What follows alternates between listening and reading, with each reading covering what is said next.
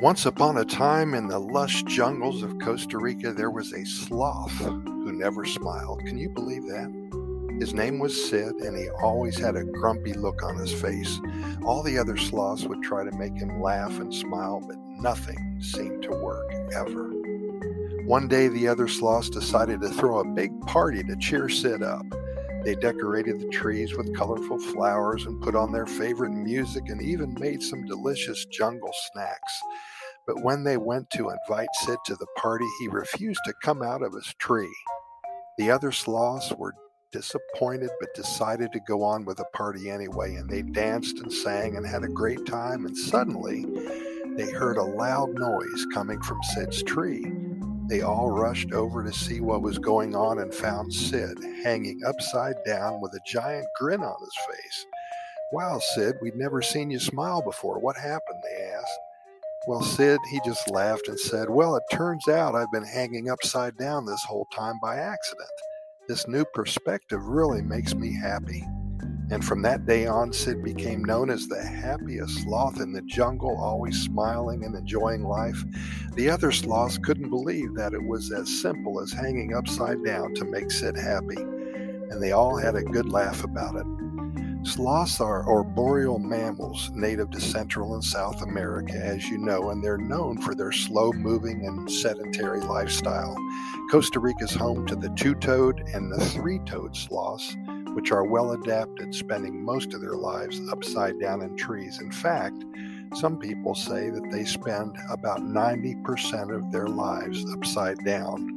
And they do this by using their strong limbs and sharp claws to hang from the tree branches, and this allows them to conserve energy and avoid predators on the forest floor. Sloths are able to hang upside down for long periods of time without getting tired because their unique anatomy helps them to distribute their weight evenly. They also have specially adapted muscles in their limbs that help them grip tightly onto branches without expending too much energy. When sloths do move, they do so slowly and deliberately, using their powerful forelimbs to drag themselves along tree branches. They are also able to rotate their necks up to 270 degrees to scan their surroundings for predators and food. Sloths in Costa Rica are known to feed mainly on leaves, and their slow metabolism allows them to survive on a low energy diet. They also have a symbiotic relationship with moths and algae, which live on their fur and provide them with extra nutrients and camouflage. Overall, sloths are fascinating creatures with unique adaptations that allow them to thrive in their arboreal habitat in Costa Rica, and their ability to spend most of their lives upside down is just one of the many amazing aspects, excuse me, of their biology.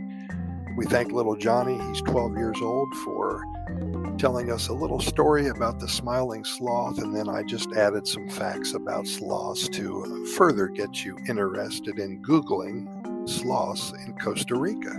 And we do thank you for listening. Keep in mind that here at Costa Rica, Pura Vida Lifestyle podcast series, we have recorded close to 3,000 episodes, and we'd also like to invite you to our website at Costa Rica Good News Report.com. That's Costa Rica Good News Report.com. We have links to our YouTube video channel. We have links to our podcast episodes and links to our short stories. All nothing but good news coming out of Costa Rica. And also in the morning, I get up real early. I write a little story that's good news.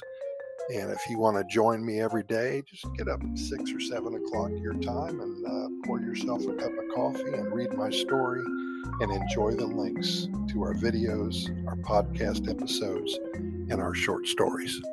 Pura Vida, thanks for listening. We really appreciate it. We're going to see you tomorrow, same time.